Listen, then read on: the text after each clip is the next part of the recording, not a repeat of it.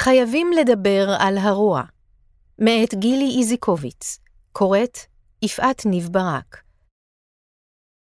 הוקלט על ידי הספרייה המרכזית לעיוורים ולבעלי לקויות קריאה. עריכה טכנית, שלומי גילר.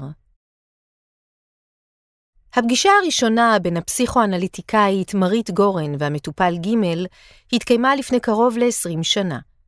גורן הייתה כבר מטפלת מנוסה עם קליניקה פעילה בביתה בקריית טבעון. ג' היה אז בשנות ה-60 לחייו. הוא היה איש מקסים, היא נזכרת, פעיל חברתי, יפה תואר וחכם. הקשר ביניהם בכל מקרה נראה כמו חיבור מיידי. חיבה והערכה הדדית נכחו בחדר ממש מההתחלה, וכאלה היו יחסים לאורך שבע השנים שבהן טיפלה גורן בגימל. הוא הגיע לטיפול כשהוא במצוקה גדולה, אומלל אחרי שילדיו מנישואיו הראשונים התנכרו לו. הם הפנו לו עורף, כך הסביר, אחרי גירושיו מאימם ונישואיו לאישה צעירה ממנו בהרבה.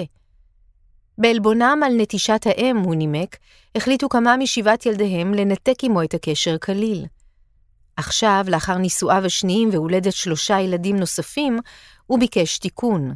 הדרכה אפילו. אפשרות לאיחוי. לכאורה התקדם הטיפול נפלא. בשלב מסוים התברר שג' עבר בילדותו פגיעה מינית קשה מידי קרוב משפחה, וזו לא טופלה כראוי בידי הוריו והסביבה. עם השנים חלה ג' את העובדה שבעבר הסתבך בפלילים, בעבירה המינורית הקשורה בתחום עיסוקו, וריצה עונש מאסר בן כמה חודשים. הוא סיפר לגורן על חבורת עבריינים שפגש בכלא והתחבר איתם, אבל זה היה רק חלק מהטיפול. גורן וגימל שוחחו על המשפחה ועל נישואיו החדשים, על סוגיות בהורות המאוחרת ועל ילדיו בכלל, וניסו להביא לחימום היחסים עם ילדיו הבוגרים. שניים מהם התרצו מעט עם השנים, אחרים סירבו. בנו הצעיר דחה כל קשר עמו. פה ושם צצו סימני שאלה שגורן התקשתה לקבל תשובות עליהם. מדי פעם העיר שהוא אינו אדם טוב, כפי שהיא מתרשמת, ושעשה מעשים רעים. כששאלה אותו אילו מעשים, השיב שאינו זוכר. כשניסתה לפענח, סיפק תשובות שלא נשמעו חריגות בעוצמתן. לבסוף, אחרי שבע שנות טיפול, ביקש ג' לסיים את הקשר. הוא קיבל הצעת עבודה בחו"ל שאינו יכול לסרב לה, כך אמר, ובצער הדדי וקושי להיפרד, הסתיים הקשר. אלא ששנה אחר כך שמע גורן שוב על ג'. יום אחד התקשר לביתה חוקר משטרה וזימן אותה לחקירה. ג', המטופל האהוב, כך גילתה מפי החוקר אחרי שמסרה עדות, התעלל במשך שנים בילדיו מנישואיו הראשונים. את בנו הצעיר אנס בברוטליות כשהיה בן חמש או שש. מעשיו אלה החלו לאחר שהבן ניגש אליו וסיפר לו על אונס שעבר מידי חבר של האב. זו הייתה תגובתו של ג' לבקשת בנו לנחמה והגנה. המטופל שלי חתם על ויתור על סודיות, ואשתו, שהכרתי כי היא באה ביחד איתו פעם, ביקשה את רשותי וחיברה ביני לבין המשטרה. היא לא ידעה אלא בדיעבד על מה שקרה. הוא היה איש, עוצרת גורן ונושמת. זה מה שקורה עם פסיכופטים. הם כובשים. הוא היה חכם, אני לא חושבת שהכרתי איש חכם כזה, האינטלקט שלו משך, והוא היה נורא רגיש. כלומר, הוא ידע להעמיד פני אמפתי. זאת לא אמפתיה באמת, זאת הדמיה של אמפתיה, אבל את נופלת ברשת הזאת. את, המטפלת שלו, נפלת ברשת? יש תוכניות בטלוויזיה על נשים שנפלו ברשתו של נוכל שגנב את כל כספן. אלו נשים הגיוניות, איכותיות, איך זה קורה שהן מתמסרות כל כך? לפסיכופטים יש יכולת זיקיתית יוצאת מהכלל שהיא לגמרי מפוצלת. זו שאלה גדולה, גם משפטית. האם זה כמו ריבוי אישיויות? אישיות א' לא יודעת על אישיות ב', אני אנס בלילה ואיש נהדר ואף נפלא ביום? כמו שני אנשים שונים, או האם זה אדם, פסיכופת, שיש בו דיסוציאציה, פרקים של ניתוק, ורגעים שבהם הוא כן מחובר? אם מישהו לא מחובר ולא שולט על מה שהוא עושה, אי אפשר להאשים אותו, לעומת מישהו שכן יודע, אפילו מתכנן לפעמים, מתענג מהיכולת הזאת ומההצלחה ליישם את המתוכנן. זה נותן לו כוח. איך עבדתי עלייך ואת אוהבת אותי ומעריכה אותי, ואני כל הזמן יודע שאני מרמה אותך. אני גם אומר לך, אני לא טוב כמו שאומרים, ואת עדיין לא יודעת. זו חוויה לא פשוטה לעבור. את מספרת שהוא אמר לך מדי פעם, עשיתי דברים רעים אבל אני לא יודע מה הם. האמנת לו שהוא לא ידע? כשהוא אמר את זה חשבתי שהוא כן יודע וניסיתי לחקור מהם הדברים. הוא דיבר על כל מיני דברים שהיו לא בסדר, אבל רחוקים ממה שנודע לי אחר כך. יצאנו למסע לנסות לאחות את השבר במשפחה, שהוצג כאילו הילדים מזדהים עם אמא שלהם שאותה הוא עזב, ועכשיו הוא עם אישה אחרת, שהיא בת גילם של כמה מהם. כשהוא היה אומר לי, עשיתי מעשים רעים, ושאלתי למה הוא מתכוון, מה עם מעשים רעים? הוא תיאר מעשים שגם את ואני יכולנו להגיד שעשינו. אולי לא עד כדי כך, עניינים עם המשטרה, אבל מינורי. האם האמנתי לו? ג' עבר ניתוק מוחלט. איש שהתקיים בו פיצול מוחלט מהצד הזה. הצד הזה בו היה מפוצל ממנו וממני. בדיעבד אולי עדיף שכך, כי אני לא יודעת איך הייתי מגיבה אם הוא היה מספר לי. אלו דברים נוראים. זו סוגיה בפני עצמה, נכון? הצד המוסרי של הטיפול. טיפול מוכרח להיות בלתי שיפוטי, אבל בחסות החובה הזאת יכולים להמשיך לקרות דברים איומים. לא המון פסיכופטים פונים לטיפול, נגיד ככה, אבל אנשים עם קווים כאלה ואחרים לפעמים כן. בכל מקרה, השאלה שאת שואלת היא שאלה גדולה. אם את מטפלת באדם כזה והוא מספר דברים נוראים שעשה ושהוא מתכנן לעשות, ואת מבינה אותו ומדברת איתו, את עלולה להיתפס כנותנת לגיטימציה לדברים האלה. אמפתיה היא דבר מיטיב, יסוד חשוב ביחסים, אבל היא יכולה להפוך למשהו ממש הרסני. נדמה לי שגם עבור אשת טיפול, פסיכואנליטיקאית, משהו כזה הוא הרסני. הסיפור הזה קרה לפני כ-12 שנים. אני חושבת על זה עדיין. מאוד התערערתי אחרי כן. אני רואה את עצמי כאדם רגיש וקולטת דברים. קלטתי שמשהו לא בסדר. הלכתי להדרכה להתייעץ והרגיעו אותי. זה היה מתחת לפני השטח. בעיניי, לא רק לי. אני חושבת שגם הוא היה מנותק מזה. בהתחלה, בשנים הראשונות שאחרי הגילוי, זו הייתה פגיעה נרקיסיסטית. חשבתי, איך זה קרה לי? איך נפלתי? אני אדם חשדן והרגשתי שהטיפול כמו הולך בשני קווים מקבילים. מצד אחד זה היה טיפול לכתוב עליו ספר, הוא הלך נהדר, ובמקביל הרגשתי שיש משהו שאני לא מצליחה לפענח אותו, ולא מצליחה לפענח איתו. התייעצתי ולא הצלחנו לעלות על זה. זה היה כל כך מפוצל. 12 שנים חלפו מאז, ובסופו של דבר כתבה גורן ספר בכל זאת. פסיכואנליזה של הרוע, שראה אור לפני כשבועיים, הוצאת רסלינג. הוא עיבוד של עבודת הדוקטורט שלה, ניסיון אמיץ ויסודי לפענח את מה שהפסיכולוגיה לענפיה ממעטת להתייחס אליו בישירות כזאת. סיפורו של ג', שלמרות השפה המדודה של גורן נקרא כאימה מצמררת, שזור לאורכו ולרוחבו של הספר, אבל לא רק הוא. היא מנתחת כתבים פילוסופיים, בין השאר של ג'ון קקס וקאנט, מאמרים וספרים, פרוזה ממש, כמו חייבים לדבר על קווין, מאת ליונל שרייבר, והיום איננו קלה, של צ'ינגיז אייטמטוב, וגם נסמכת על עבודות של פרויד, קוהוט, ויניקוט ומלני קליין, שנגעו בהיבטים שונים של הרוע. היא פונה לעזרתם של חוקרים והוגים מהענף ומענפים אחרים, ואת הכלים שהיא מחדדת, את מה שהיא מנסחת, היא מיישמת על מקרה בוחן. גם המקרה של ג', אבל גם כאלו מהספרות ומההיסטוריה. הרוע, היא אומרת בספר, מעצם מהותו אינו ניתן לתיחום, לגידור והגדרה.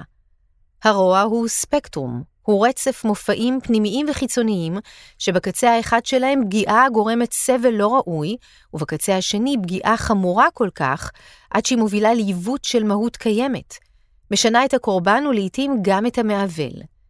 מעוול כזה אינו רואה בקורבנו סובייקט, אלא חפץ למילוי צרכיו, היא כותבת. אבל הפגיעות האנושות ביותר עלולות להתקיים דווקא במערכות יחסים שלכל המשתתפים בהן יש נוכחות סובייקטיבית. ובשני המקרים, שגורן מכנה פגיעות של לב קר מול אלה של לב חם, נדרשות רמות שונות של דיסוציאציה ופיצול כדי לפגוע. מנגנונים כאלו של ניתוק ופיצול, היא כותבת, הם מן המאפיינים המרכזיים באישיותם של סובייקטים הגורמים רע. גורן יצאה למסע לפענוח הרוע מתוך מקרה יחיד שהתוודעה אליו במהלך הקריירה שלה כפסיכואנליטיקאית, אבל הרוע כמושג נכח בחייה הרבה לפני שפגשה בו בקליניקה שלה. היא בת 69, אבל שנותיה לא ניכרות עליה. היא ידידותית ופתוחה, בלתי אמצעית, ומישירה בבת שיחתה עיניים כחולות מאוד ומתעניינות מאוד. היא נולדה בפולין להורים ניצולי שואה ועלתה עמם ועם סבתה, סופרת הילדים דינה דדשלובסקי, לישראל כשהייתה בת שנתיים וחצי. המשפחה הגיעה למעברה ואחר כך, בגלל עבודת אביה הרופא, נדדה לשיכון עולים בפתח תקווה, ומשם לשיכון עולים בחולון, למגורי הרופאים בבלינסון ושוב לחולון, תמיד בריכוזים של עולים דוברי פולנית ורוסית. תמיד בין מי שעברו חוויות דומות לאלו שעברו הוריה. החברים של ההורים שלי היו הניצולות מאושוויץ, כמו אימא שלי, והמשפחות שהן הקימו. הם היו הדודים כי לא היו דודים. הילדים שלהם הם בני דודים שלי עד היום. בפולין המשפחה שיש לי היא זו שהצילה את אבא שלי וסבתא שלי במלחמה. האישה עבדה עם סבתי, החביאה אותם וסיכנה את חייה. עד היום הנכדה שלה היא כמו אחות שלי ואני נוסעת לפולין מדי פעם. כשבגרה שירתה בחיל האוויר כמדריכת סימולטור, היחיד שהיה אז, ואחרי שחרורה נישאה בראשונה והחלה ללמוד פסיכולוגיה. אחרי גירושיה, שנים אחדות אחר כך, נישאה בשנית והמשיכה בלימודיה. היא התמחתה בבתי החולים איתנים וכפר שאול, עבדה בבית החולים כרמל ותרגלה באוניברסיטה. בגיל 30 הצעיר, באורח חריג, התקבלה למכון הפסיכואנליטי. בנה הבכור, משלושה, נולד שמונה חודשים לפני כן. הוא ובתה הצעירה פסיכולוגים גם הם. בנה האמצעי עורך דין כמו בעלה. למרות מה שעברת כמטפלת, עדיין חריג להחליט להתמקד ברוע, לחקור מהו רוע ומהיכן הוא נובע. זה נושא להגות של פילוסופים, אבל לא של פסיכולוגים, דווקא בגלל הגישה הלא שיפוטית של התחום. מגיל מאוד צעיר, ובלי להבין באמת, היום בדיעבד יש לי מילים, נחשפתי לתפיסה שהעולם מתחלק לטוב ולרע. יש דברים טובים ואנשים טובים ויש רעים. הנאצים היו רעים. זה היה כל כך מובנה בחינוך שלנו שזה אפילו לא היה בשיח. כולנו, כל הילדים איפה שגדלתי, היו דור שני. על רוע, מה שהתפרש כרוע, היו תגובות מאוד קשות מצד הדמויות ההוריות. ההורים היו חמורים, הייתה מוסרנות, ובהרבה בתים הייתה חגורה תלויה ליד הדלת על אחד הקולבים, והיינו חוטפים כשחשבו שמגיע לנו. הכוונה הייתה טובה, לחנך אותנו, אבל היה ברור שאתה חוטף כשאתה לא בסדר, והתעסקנו הרבה בשאלות האלה. מתי אתה לא בסדר? מחצר המשחקים אני זוכרת חוויות לא פשוטות. היינו עדים לאלימות ולאכזריות בבתים מסביבנו. אבא שלי הגיע ממשפחה משכילה מאוד ולא דתית. הם הסתתרו כל המלחמה כי לסבתא שלי היה מראה ארי ומסמכים מזויפים, ואבא שלי לא היה נימול. אז היא הסתירה אותו במנזר, כשמישהו הלשין שהם מסתתרים אצל אותה פולניה. אבל אמא שלי הגיעה לאושוויץ, בירקנאו. אני זוכרת אמא דיכאונית, כמעט לא קיימת. אני זוכרת משפט שנאמר בבית. אמא עברה דברים נוראים ולא מדברים על זה. את מבינה שאת צריכה להיות בשקט. אלו היו החיים של כולנו בסביבה. שם זה התחיל להעסיק אותי. מה זה הרוע הזה? מי האנשים שעשו אותו?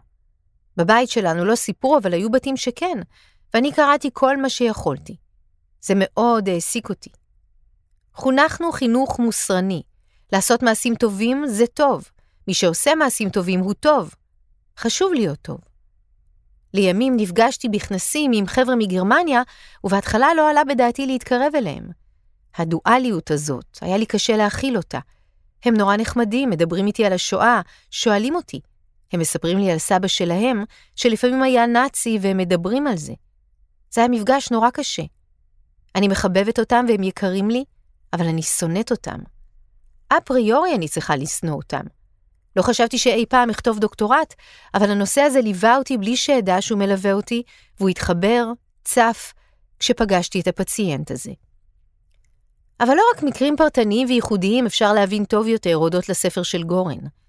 פסיכואנליזה של הרוע אמנם נכתב במשך שנים ונערך לפני 7 באוקטובר, אבל אי אפשר לקרוא אותו מבלי שאירועי היום ההוא יהדהדו בכל מה שגורן מנסחת בו.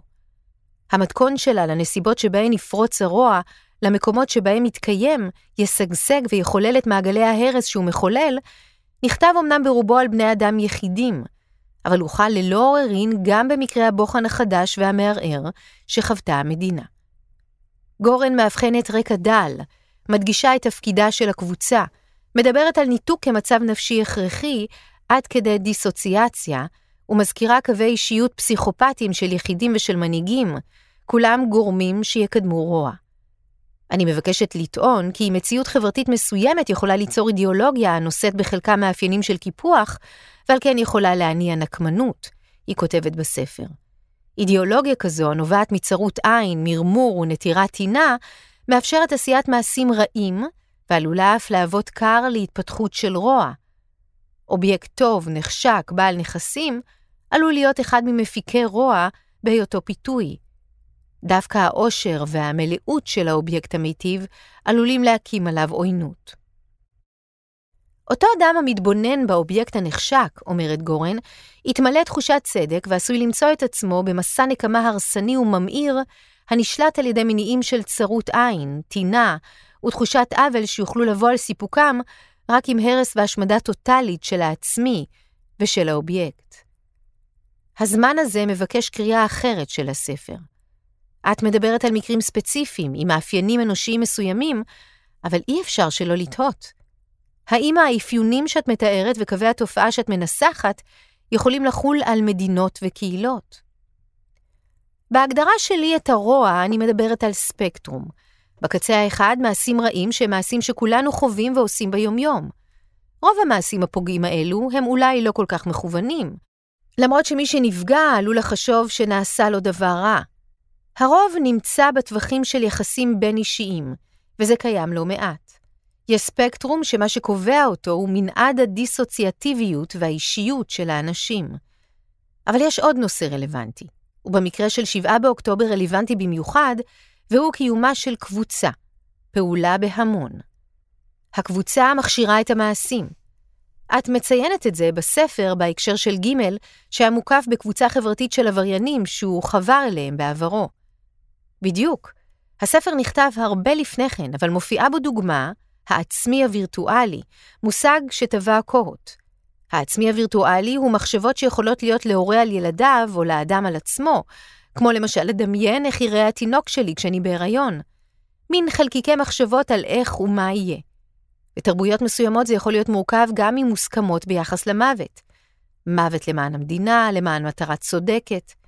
חלק מהאנשים בהן רואים בבן שרצח ונרצח בעצמו גיבור, מה שהמילה שהיד מייצגת.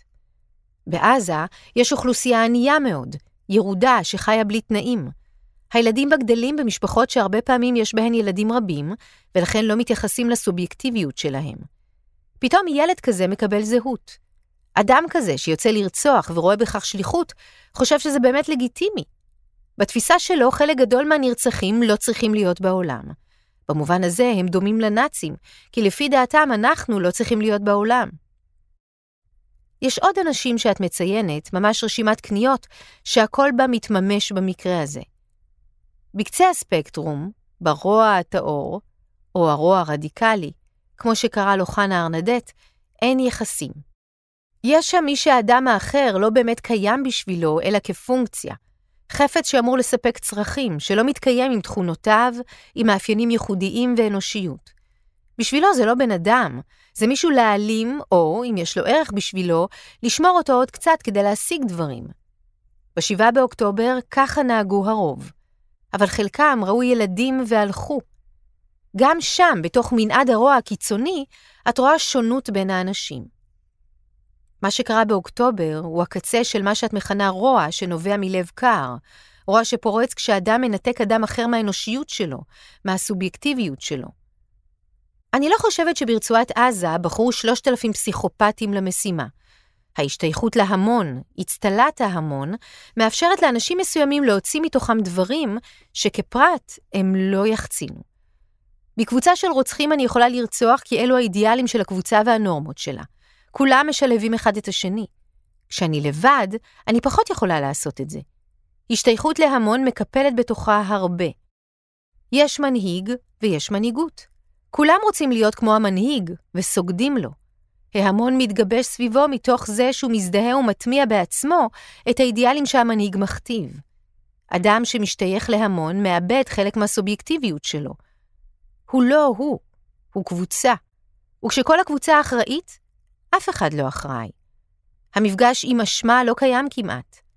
היה לגיטימי לעשות את זה, היה גיבוי מהמנהיג, כולם עשו. מעשה אונס, למשל, שהם כיבוש. לקיחה בכוח של משהו שלא התכוונו לתת לי. קונקרטיזציה איומה שבה אני חודר ומשתלט מבפנים. ועם זה אני חושבת שחלק מהאנשים הם באמת פרוורטים, והפרוורסיה נובעת מפיצול. אותו אדם מנותק מעצמו ומהאחר. האחר הוא לא בן אנוש שעומד מולו, הוא משהו. במשהו לא קשה לפגוע. אין פה תפיסה עמוקה שכולנו בני אדם ואין קווים אדומים, מפני שאנחנו לא בני אדם. את מדברת גם על טינה וקנאה. היו מקרים שבהם מי שמסרו מידע על מי גר איפה, היו מי שעבדו בבתים האלו, שיפוצניקים למשל. אלו אנשים שיוצרים קשר ואחר כך מוסרים מידע ובאים כדי לבזוז. מוכרח להיות נתק. האנשים שהכנסנו הביתה נחשפים למה שיש לנו בבית, לאיך שאנחנו חיים, בעוד הם צפופים ודחוסים בעזה. זאת לא קנאה, לא בדיוק. צרות העין יכולה להתחזק, למרבה הפלא, דווקא מנדיבות. אצל חלק מהאנשים זה יכול להתפרש כהתנשאות. זה מדגיש את הנחיתות ואת החסר, את הפער הגדול.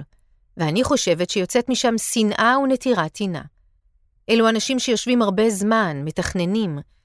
בחיים הרגילים שלנו לפעמים מישהו נורא פוגע בנו ואנחנו מדמיינים, הלוואי שיקרה לו ככה. זה טבעי וזה בדמיון. הם העבירו מהדמיון למעשה, ואת זה לא קלטנו.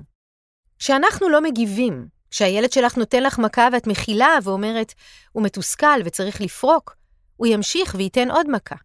המקום הזה שמישהו פוגע בך, ואת מכילה, מקבלת את זה, אני חושבת שהדבר הזה נותן לו הרגשה שאין הכרה במעשה שלו. זה הפוך ממה שאת חושבת. את אומרת לעצמך, אני אכבד את הכעס שלו. אבל לא להגיב ולהיות יהיר, לומר, זה סתם, הם משחקים שם, רק יגביר את התוקפנות. אי התגובה הסלימה והוציאה את פנטזיית הטינה מהכוח לפועל. ומצד שני, אדם מסוגל לצפות רק את מה שנמצא בטווח ההתנהגויות שהוא יכול לדמיין. אולי צריך להיות פסיכופת קצת כדי לצפות לפסיכופטים. ומצד אחר, הטווח גדול. גם אני חשבתי על הפציינט ההוא שהוא רגיש, הוא יפה נפש, אפילו מודה במעשים לא טובים שהוא עושה. הסתכלתי עליו מנקודת המבט שלי, שכנראה הגבילה את הראייה שלי, צמצמה אותה.